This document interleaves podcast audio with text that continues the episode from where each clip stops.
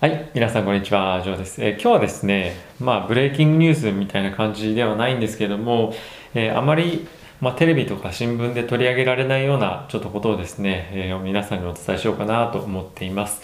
で、皆さんもおそらくよくご存知かもしれないんですけれども、え今、アメリカのですね、最も感染症で権威のある、えドクター、えドクター・ファーチさんでですね、彼はコロナが出てきた時に、まあ、アメリカの先頭を切ってですね感染症の対策っていうのを、えー、指揮した人間なんですけれども、えー、彼はですねここ最近、えー、ホワイトハウスとほとんど話してないというような状況になっているそうです。でタイミングに関してはあまりまあ話はしてませんでしたけれども、まあ、CNBC という非常に有名な、えー、経済のみとか株式市場のみのニュースをやる番組があるんですけれども、まあ、そこでですねもうここ、えー数週間よりももっと長い期間ホワイトハウスと話してないということらしいんですね。でそれは、トランプ大統領がですねちょっと選挙で劣勢になり始めて、経済をオープンにしようと学校に行ったりとかオフィスに行ったりとか、レストランもオープンにしようっていうふうになり始めてからもうほとんど話してないということらしいんですね。で、え、実際にファウチさんとしてはどういうふうにするべきかっていうのを、えー、ニュースでも話をしていてでそれは何て言っていたかっていうとロックダウンができないのであれば、えー、マスクあとはソーシャルディスタンスそして密になるようなところには行かないもしくはそういった環境を作らないような対策をしないといけないよと。でなければ今後、えー、数ヶ月まあ来月なのか再来月なのかもっともっと悪い状況に、えー、今と比べ物にならないような状況になってしまうよというような警告をしてました。でそういった警告のニュースとかっていうのはあまりニュースにここ最近まで出てこなくてやっとこの何、えー、て言うんですかねあの1週間あたりに、まあ、7万人アメリカではかかってるんですけどもこれ今過去最高の人数らしいんですね。でやっぱこういう状況になってやっとそういうニュースが出てきたと。いうふうなことを見るとやはりアメリカでそういうコロナに対しての、え、危機感っていうのは、まあ、思ったよりないのかなという印象ですかね。でおそらくそのトランプ大統領が経済はですねもう一回再開させてレストランに行けるようになったりとか、まあ、あとは外も自由に散歩できるようになったりとか、まあ、あとはやっぱり仕事とかも、え、普通に行けるようになったり、まあ、普通にというか行けるようになったりとかし始めてなんとなくその緊張感っていうのもまあ日本もそうかもしれないんですけど徐々になくなってきていて元の生活まではいかないまでも少しずつ戻り始めてるのかなと、え思います。でそういうこともあってやはりその、まあ、人によってはですね全くそういったところに対しての危機感とか現実味とかっていうのが、まあ、薄れてきているんではないかなと思いましたでその結果が今のアメリカのこの指数関数的に感染者が伸びていってるような状況なんではないかなと。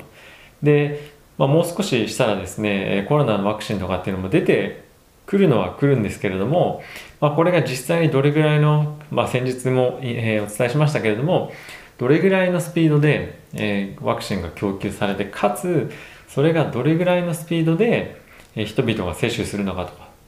いうのもやっぱあると思いますし、まあ、あとはやっぱりですねそのコロナの抗体っていうのは体に入っても数ヶ月でまたなくなってしまうというふうな論文も出てましたので、え今後どうなっていくのかなというのが、まあ、少し僕の中では心配になってきました。特にですねここ最近非常に決算が良くて、えー、まあ、昨日というか今日というか、えー、ピンタレストというところのオンラインの広告の、えー、ところが収益源に良くなっている会社がですね非常にいい決算を出したこともあって、え今日は Facebook とか Google とかあと Twitter もですねそういったところがえ同じ収益モデルを持っているようなところがですね非常に今日は上がっていてマーケット全体としても、え戻しているという状況になってるんですが今後もですね、えー、本当に経済というか企業の業績が回復してくるのかどうかっていうのはまあ今のそのコロナ関係の感染者の数とかを見ると非常に疑問だなと僕は個人的には今思っています。で、え、特にここ1ヶ月ぐらいを見るとその入院をする人の数っていうのが50%ぐらい今増えてるらしいんですねそれ以前と比べるとでかつこれからはアメリカでよくフルシーズンと言われるんですけれども、えー、インフルエンザとか、まあ、そういった人々がですねより病気にかかりやすいような今時期にこれから入っていきます。っていうかもうすでに入ってるのかもしれないんですけど。でそういうこともあってやはりこれだけ病院にたくさんの人が行くとですねもう本当に大変な状態になってる人がそこに入院するベッドがないというような状況。まあ以前コロナが流行り始めた時そうだったと思うんですけれども